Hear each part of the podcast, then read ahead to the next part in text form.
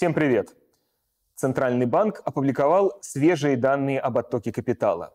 С января по август российская экономика лишилась 26 миллиардов долларов. И это на четверть больше, чем в первые 8 месяцев прошлого года. Кто, куда и зачем вывез эти капиталы и как это влияет на нашу экономику и повседневную жизнь? Сегодня об этом. Итак, начать надо с определения самого понятия, с которым очень вольно обращаются как СМИ, так и многие эксперты – когда мы говорим об оттоке капитала, то чаще всего подразумеваем чистый отток, то есть разницу между теми финансовыми активами, которые пришли в страну, и теми, которые ее покинули. Например, если иностранная компания вложила деньги в строительство завода в России, это будет притоком капитала. А если российский банк купил облигации европейского государства – оттоком. Капитал уходит из российской экономики все годы нашей постсоветской истории – и если в 90-х отток капитала находился в границах 10-20 миллиардов долларов в год, то в рекордном 2014 чистый отток превысил отметку в 150 миллиардов долларов, что эквивалентно 7,5% ВВП страны. Чистый приток капитала наблюдался только в 2006-2007 годах в преддверии мирового экономического кризиса – Тогда правительство осуществило либерализацию валютного регулирования, сняло ряд ограничений на движение капитала и в страну хлынули активы с раздутых финансиализаций западных рынков. После схлопывания этого пузыря приток капитала в Россию сменился его стремительным оттоком. За 2008 год страна лишилась 130 миллиардов долларов, вывезенных из экономики частным сектором. Воистину, Россия щедрая душа. У многих возникает резонный вопрос. Как такое возможно? Каким образом Россия на протяжении десятилетий выводит капитала больше, чем привлекает? Где наши банки, фирмы и богатые граждане берут доллары и евро, которые потом вкладывают в экономики других стран?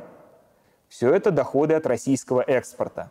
Точнее, та их часть, которая не была потрачена на импорт товаров. Этот показатель называется внешнеторговым сальдо, и в России в прошлом году он составил почти 200 миллиардов долларов – Дальнейшая судьба этих активов разная. Например, значительную часть покупает государство, формируя международные резервы. Небольшую долю приобретают граждане для сбережений и расходов в заграничных поездках. Кроме того, эти средства накапливаются у экспортных корпораций и банков, которые направляют их за рубеж. В каком виде это происходит?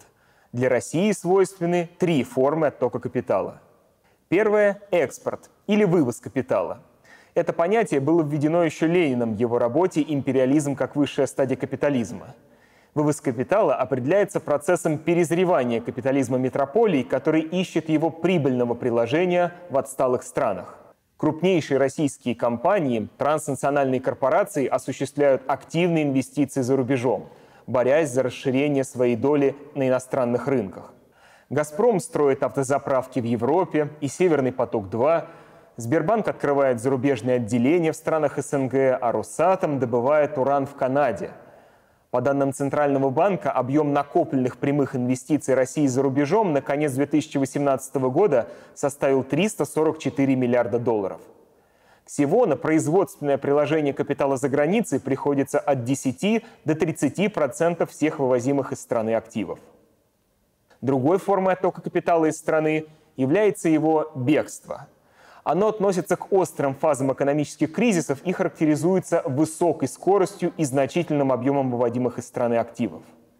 В такие времена собственникам движет животный страх потерять свои богатства в силу крайне неблагоприятной экономической и политической ситуации в стране. Капитал убегают в спокойные и надежные места хранения, и часть его потом возвращается назад – для России в последние десятилетия активизация бегства капитала пришлась на 2008 и 2014 годы. В обоих случаях страна столкнулась со всплеском инфляции, массовым банкротством предприятий, нестабильностью валютных курсов. За эти два года из российской экономики частным сектором было выведено 285 миллиардов долларов.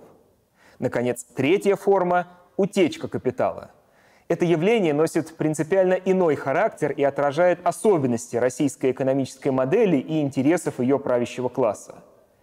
Утечка означает постоянное движение капитала за рубеж, которое является одним из столпов финансовой политики российского бизнеса. Капитал выводят для увода от налогов, отмывания денег, сохранения активов от посягательств бюрократии и конкурентов. Таким способом из России выводят 70% уходящего капитала. Куда же уходит российский капитал? Преимущественно в офшоры – юрисдикции, которые предоставляют низкий уровень налогов и высокую степень конфиденциальности для владельцев капитала. Их можно разделить на две категории – классические островные офшоры и так называемые офшоропроводящие страны. К ним относятся такие респектабельные юрисдикции, как Великобритания, Нидерланды, Швейцария, Кипр, Люксембург и некоторые другие – они выступают в роли перевалочных пунктов российского капитала, пройдя через которые он уходит в неизвестном направлении. В течение последних 10 лет на долю офшоров приходилось около 70% исходящих инвестиций. Большая часть из этих средств уходила в офшоропроводящие страны, а доля островных офшоров в основном была невелика. Безусловно, такое положение дел является признаком нездорового состояния российской экономики – об этом говорят и представители власти на самом высоком уровне, признавая необходимость деофшоризации российской экономики и репатриации капитала. Регулярно в стране объявляется то борьба с офшорами, то амнистия капитала, однако ВОЗ и ныне там. В 15, 16 и 17 годах чистый отток капитала действительно сократился, но лишь потому, что в те же годы подешевевшая нефть обвалила экспортные доходы России. И утекать стало просто нечему – но стоило мировому рынку углеводородов немного стабилизироваться, отток капитала вновь устремился в космическое пространство. Но про офшоры наши чиновники стараются часто не вспоминать и даже пытаются представить явление оттока капитала в положительном свете. Вот как говорит об этом официальный канал Центрального банка в Ютубе. Российскую экономику он сравнивает с Федором, который настолько успешен и богат, что просто не может потратить всех заработанных денег – Поэтому он несет их в банк и кладет на счет. То есть, если в этом месяце Федор заработал больше, чем потратил, то сальдо его текущего счета стало положительным, а оставшиеся деньги он отнес на счет в банк. То есть, сальдо его финансового счета стало отрицательным. Звучит не очень, а ведь Федор хорошо потрудился и сэкономил. Но эти деньги ушли из его бюджета во внешний мир, в банк. Другими словами, такую ситуацию называют отток по финансовому счету или отток капитала. Как бы странно это ни звучало, отток капитала не говорит о финансовых проблемах. Скорее наоборот. В этом случае отток капитала говорит о том, что у Федора все в порядке. У него сформировалась финансовая подушка безопасности, которую он сможет использовать на черный день или для реализации важных для него проектов в будущем. Поедет на следующий чемпионат мира по футболу или устроит велопробег. Действительно, у Федора, читая российских толстосумов, все в порядке. Они надежно припрятали средства за рубежом. Вложили их в покупку иностранных ценных бумаг, недвижимости, яхт и футбольных клубов – вместо того, чтобы рисковать своими капиталами здесь, в России, где создание какого-нибудь станкостроительного завода требует смекалки, нестандартного мышления, готовности рисковать, ну, всех тех качеств, которые органически свойственны частному собственнику.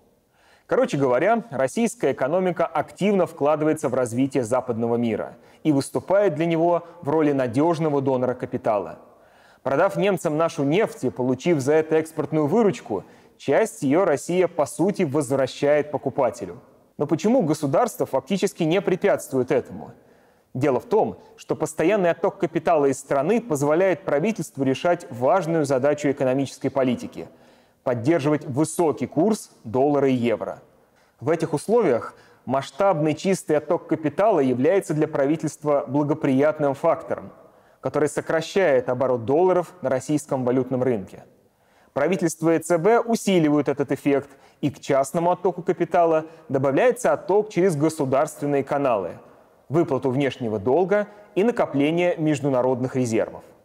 Особенно характерно, что в 2006-2007 годах, когда частный сектор не выводил капитал за рубеж, вместо него это делало государство, активно стерилизуя излишнюю долларовую массу.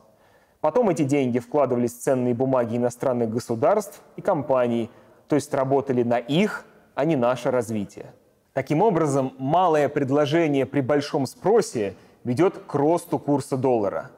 Слабый рубль обогащает экспортеров, позволяя им увеличивать рублевую выручку и тем самым сокращать расходы на оплату труда, уплату налогов, покупку товаров и услуг внутри страны. В то же время импортеры А это мы с вами, предприятия обрабатывающей промышленности и сельского хозяйства получают ровно обратный эффект и втридорого покупают иностранные товары. Все это формирует парадоксальную ситуацию. Из-за завышенного курса доллара Россия, зарабатывающая валюту на внешней торговле, не может купить доллары сама у себя.